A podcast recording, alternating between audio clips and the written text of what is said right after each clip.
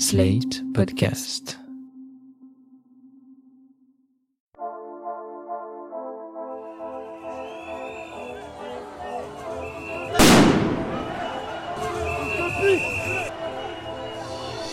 Je me suis toujours demandé comment se passaient les manifestations du côté des forces de l'ordre. Comment se préparent-elles Quelle stratégie est-ce qu'elles mettent en œuvre? Que se passe-t-il quand elles se retrouvent face aux manifestants? Et comment s'adaptent-elles à une situation qui évolue en permanence? Les forces du désordre, épisode 3, jour de manif, avec les forces de l'ordre.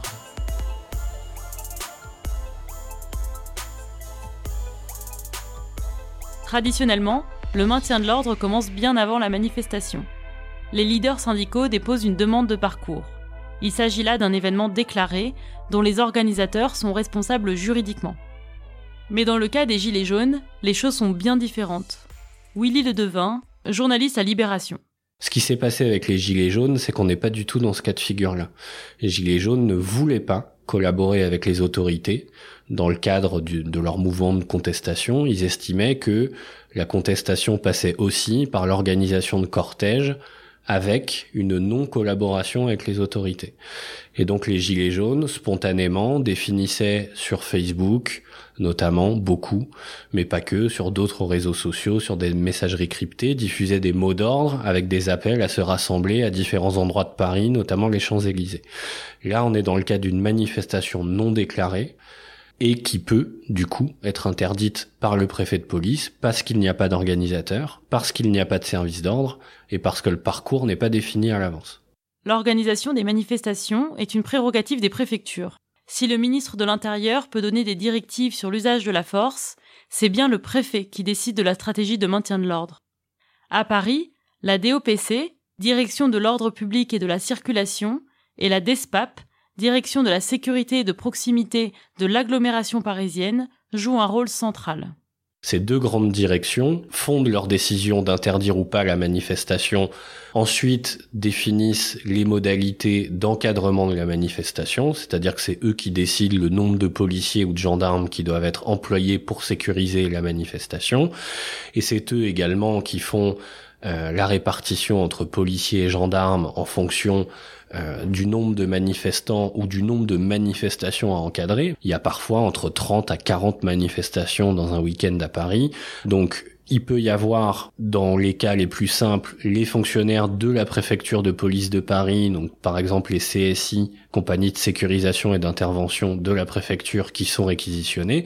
Mais si le préfet estime qu'il peut être débordé et qu'il ne dispose pas d'effectifs suffisants, il peut faire appel au BAC, ils peuvent faire appel aux gendarmeries mobiles ou alors dans certains pour certains week-ends qui ont été particulièrement chauds, même la brigade de recherche et d'intervention, qui est une unité d'élite, celle qui est intervenue le soir du Bataclan, a été déployée sur le terrain pour venir en soutien dans le dispositif tel qu'il était imaginé par le préfet. Mais vraiment, l'organisation des manifestations au plan technique, c'est une prérogative qui relève du préfet. C'est donc la préfecture qui décide du nombre et du type de force déployées pour assurer le maintien de l'ordre.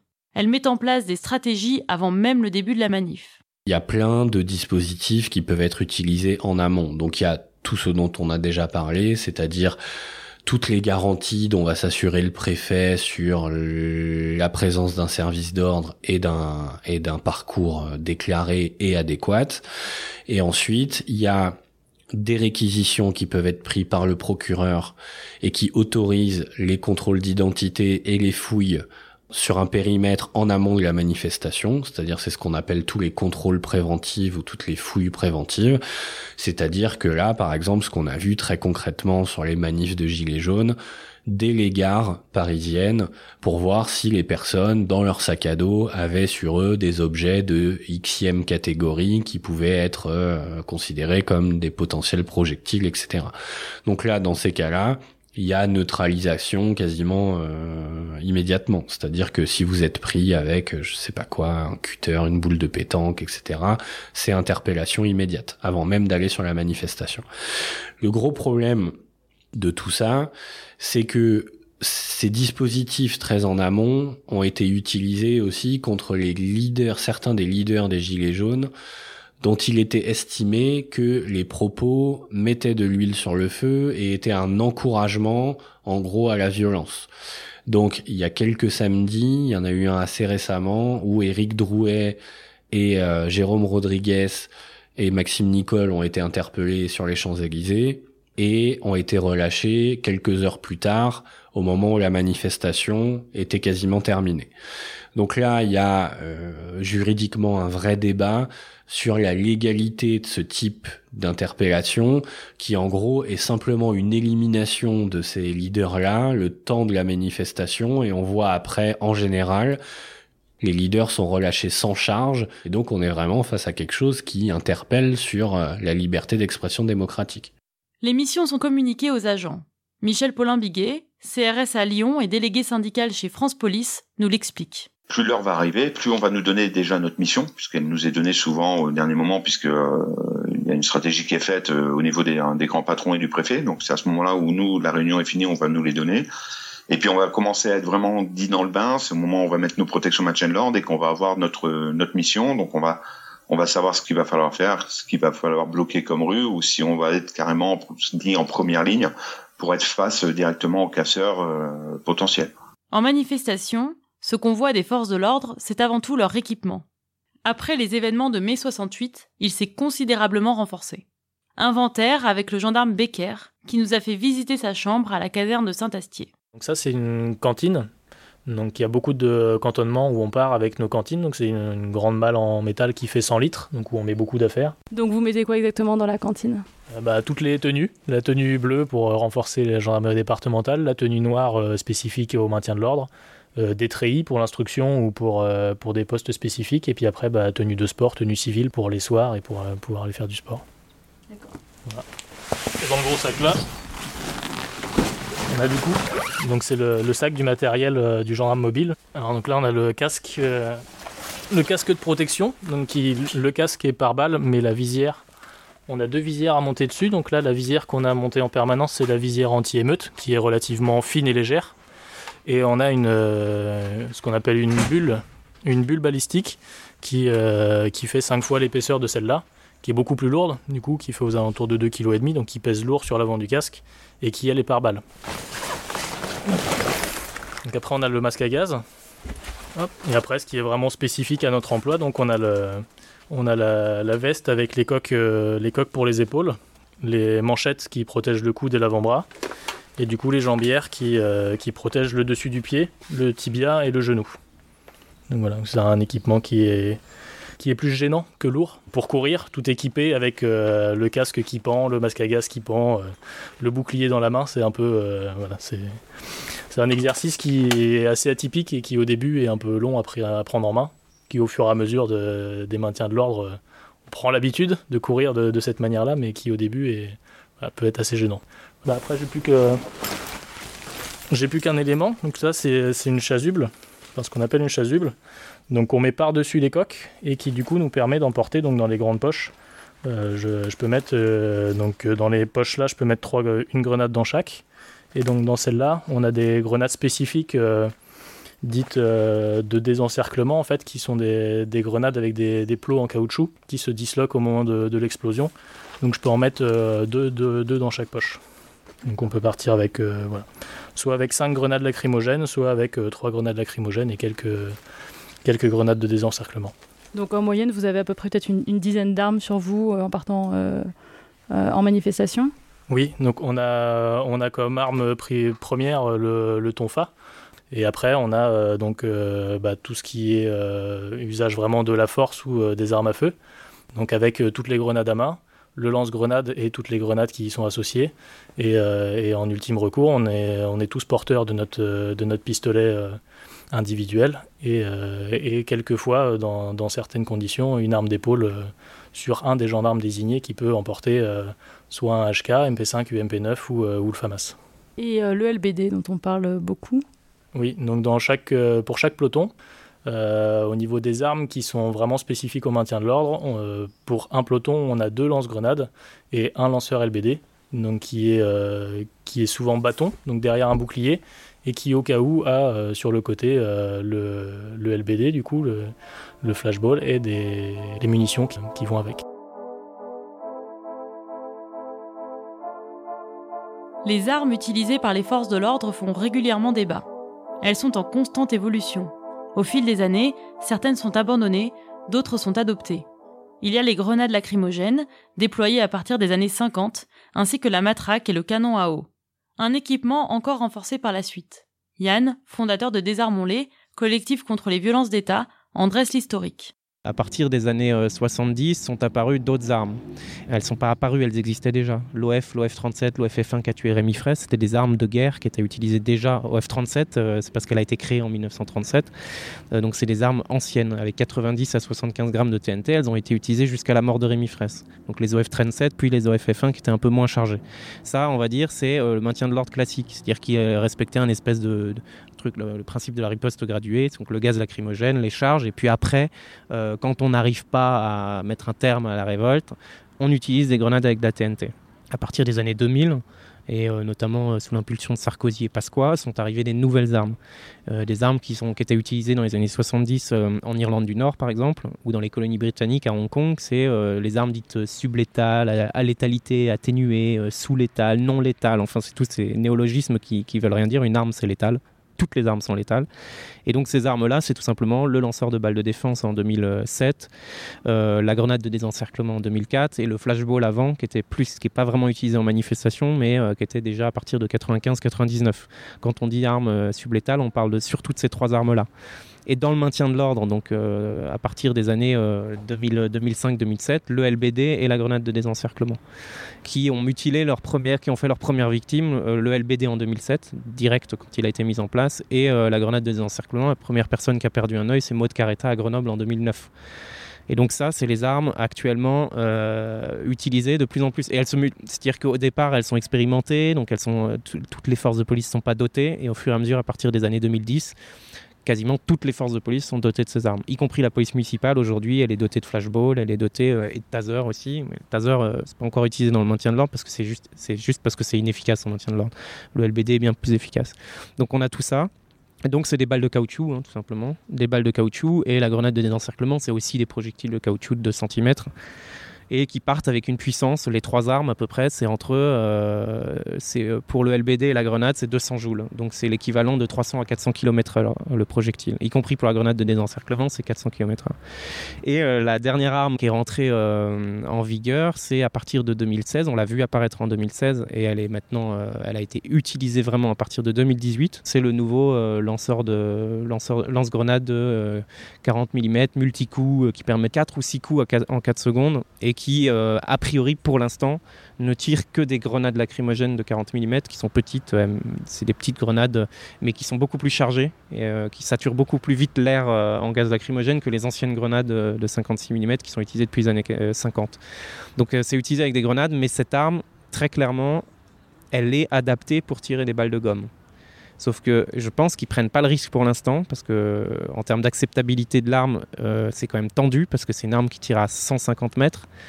Euh, en tir tendu, 150 euh, mètres avec quasiment la même puissance que les autres armes, on est à, on est à 180 joules.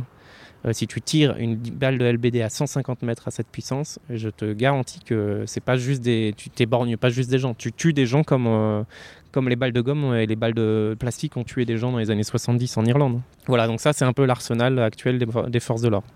Et euh, évidemment, c'est euh, au-delà de l'aspect technique, y a la manière dont c'est utilisé. C'est euh, aujourd'hui le maintien de l'ordre, il est assuré essentiellement les CRS et les gardes mobiles, ils sont presque devenus des vrais. Ils sont remplacés petit à petit par des brigades hyper agressives, notamment les BAC dans les quartiers, des quartiers, les compagnies d'intervention que Sarkozy avait déjà créées, qui sont beaucoup plus mobiles.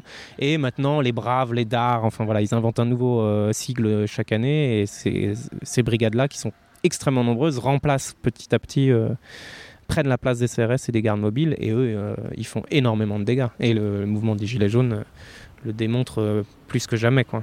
D'après l'inspection générale de la police nationale, entre 2017 et 2018, l'usage des lanceurs de balles de défense a augmenté de 200%. Pour les grenades de désencerclement, ce chiffre grimpe à 300%. L'essor, le journal de la gendarmerie nationale, notait en février 2018 que la gendarmerie était responsable de seulement 10% des tirs de balles de défense. Au sein de la police, ce sont les forces non spécialisées en maintien de l'ordre, notamment les brigades anticriminalité et les compagnies d'intervention, qui ont effectué la grande majorité de ces tirs. Cette situation interroge le CRS Michel Paulin-Biguet. Moi, je pense simplement qu'il y a en France deux services qui, historiquement, ont toujours été entraînés au match and Une force semi-militaire, les gendarmes mobiles, et une force civile, les CRS. De là à employer maintenant des forces qui ne sont pas habituées à ça. Moi, j'ai déjà vu des polices municipales chargées, alors que ce n'est pas autorisé par le règlement, euh, par la législation, qui ont été chargées une foule. J'ai déjà vu des, même des collègues de la BAC. Euh, faut savoir que moi, pour aller faire du match and land, j'ai des protections. Les collègues de la BAC en ont, c'est celles qu'ils ont achetées. Et ils n'ont pas l'entraînement. Les collègues de la BAC sont très bons pour tout ce qui est euh, anti-émeute. J'ai fait partie des polices locales, donc tout ce qui est euh, quand c'est en émeute ou en violence urbaine, ils sont très bons là-dedans. Le match and land doit rester à des services qui sont entraînés et qui sont formés à ça. Les seuls services entraînés et formés à ça, ce sont les CRS et les gendarmes mobiles. Reste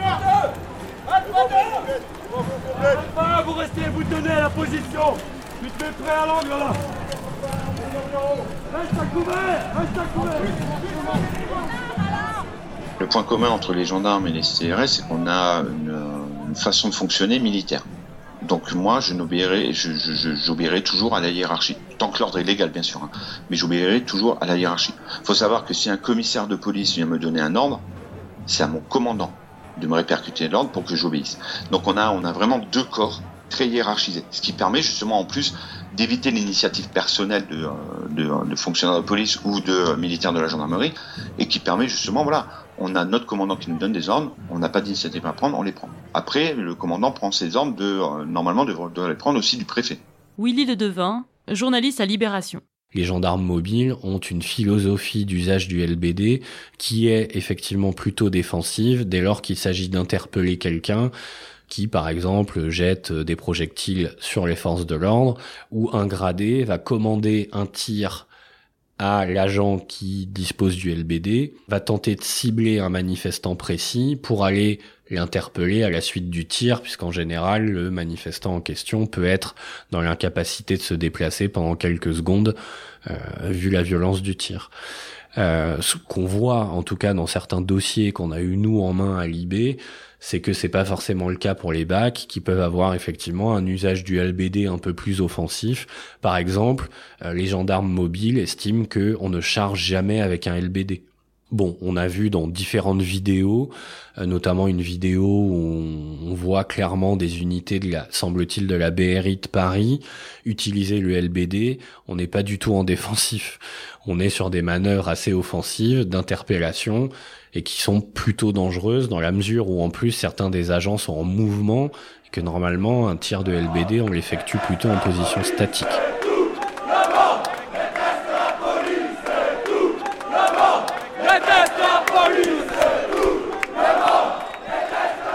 Manifestants, la plupart du temps, comme je dis souvent, on les comprend parce que ben, quand, quand, quand quelqu'un manifeste, c'est qu'il y a quelque chose qui va pas et c'est un droit fondamental euh, en République française, le droit de manifester. Donc on les comprend et tout, mais c'est vrai que comprennent pas qu'on soit là, veulent qu'on pose les boucliers, les casques et tout, et c'est impossible pour nous puisque c'est pas notre mission et qu'on n'en a pas le droit. Euh, il est vrai qu'au bout d'un moment, ben, quand les esprits s'échauffent parce qu'on leur dit qu'ils ne peuvent pas passer par une rue, ça m'est arrivé à Valence, ben, les gens vont commencer à enlever euh, le barriérage qu'on a fait pour nous sécuriser, les sécuriser et les garder à distance. Et puis ça va venir, ça va acheter des pétards, ça va nous insulter de tout nom d'oiseau, hein, visant nous-mêmes ou nos propres mères. Et puis ça va nous jeter du pavé. On a déjà eu, on a déjà eu des collègues blessés par pavé ou quoi que ce soit, ou par jet de projectiles autres. Donc c'est euh, les, les, insultes. Oui, on, malheureusement, c'est devenu euh, coutumier sur les manifestations. C'est c'est assez souvent que vous avez des euh, des comparaisons par rapport euh, aux années 40 avec la police des années 40, que vous allez avoir des comparaisons en disant comme quoi on est des empêcheurs de vivre, que on est euh, on est euh, proche du système, on est ceci, on est cela, alors que nous on fait juste notre boulot. Et nous notre, but et c'est compliqué parce que pour n'importe qui ça l'est, c'est de d'en faire fi et de rester euh, dans notre profession. On n'est pas là pour euh, comme en sortie de boîte, on est bourré, on se, on se met des droites et tout ça parce que euh, un tel a insulté un tel, donc ils vont se battre. Non, là on est là, on est là, on, on est stoïque, on ne répond à aucune agression euh, verbale.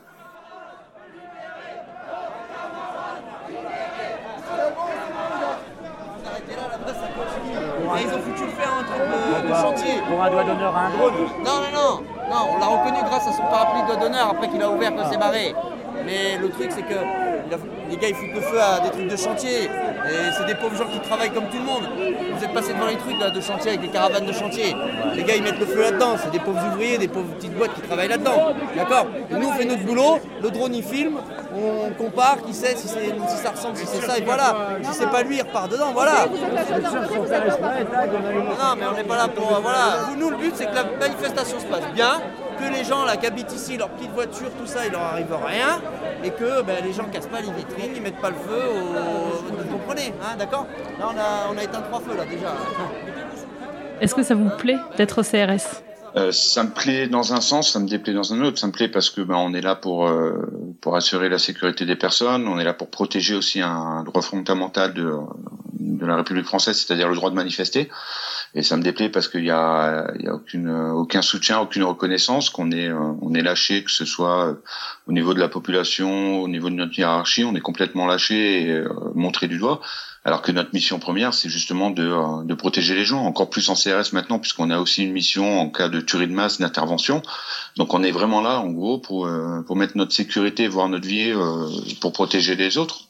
Donc Ouais. c'est présent et le manque de reconnaissance, par contre, blesse. Et comment est-ce que se manifeste ce manque de reconnaissance justement? Ça se manifeste par le jet de cocktails Molotov, de pavés. Ça se manifeste dans les derniers mouvements sociaux comme les gilets jaunes où des gilets jaunes applaudissent les black blocs qui viennent et ils viennent pas pour manifester. Euh, ça se manifeste dans la dernière, dans une des dernières manifestations de gilets jaunes euh, où il y avait du monde où ça avait été euh, les slogans suicidez-vous. Euh, c'est tout ça qui manifeste justement le euh, le côté un peu de dégoût de- des gens envers notre profession. Souvent, dans une manif, la confusion règne. Mais les forces de l'ordre l'affirment. Elles ne font que réagir au comportement violent des manifestants et ne font usage des armes qu'en dernier recours pour maintenir ou rétablir l'ordre. Le problème, c'est qu'on ne sait pas toujours à quoi elles réagissent. Aux slogans anti-flics, aux cases de vitrine, aux jets de projectiles. Moi, j'ai déjà vu des grenades partir dans un contexte plutôt calme, attisant les tensions. L'éclairage de Laurent Bonelli, sociologue spécialiste des questions de sécurité à l'université Paris-Nanterre. J'avais interrogé il y a quelques années au responsable du maintien de l'ordre qui expliquait c'est nous, institutions, qui fixons le degré de violence de départ.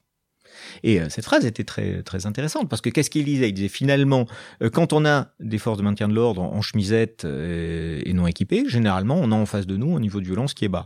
Ça ne veut pas dire qu'il ne faut pas pouvoir monter en violence. Dit, ben, on met le casque, et puis on met le bouclier, et puis on met les protections, et puis en dernière instance, il y a des véhicules blindés.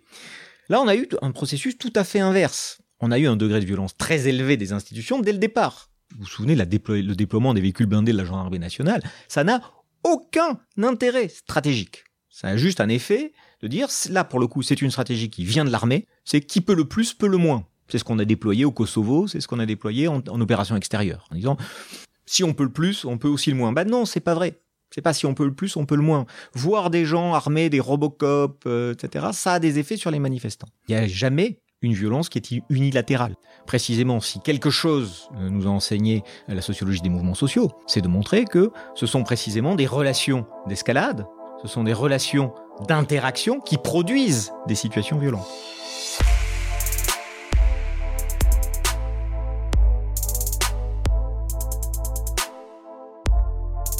Vous venez d'écouter le troisième épisode du podcast Les Forces du désordre, un documentaire de Samia Basil produit par Slate.fr. N'hésitez pas à vous abonner sur votre plateforme d'écoute préférée, à laisser un commentaire et à le partager sur les réseaux sociaux. Tous les épisodes sont à retrouver sur Slate.fr.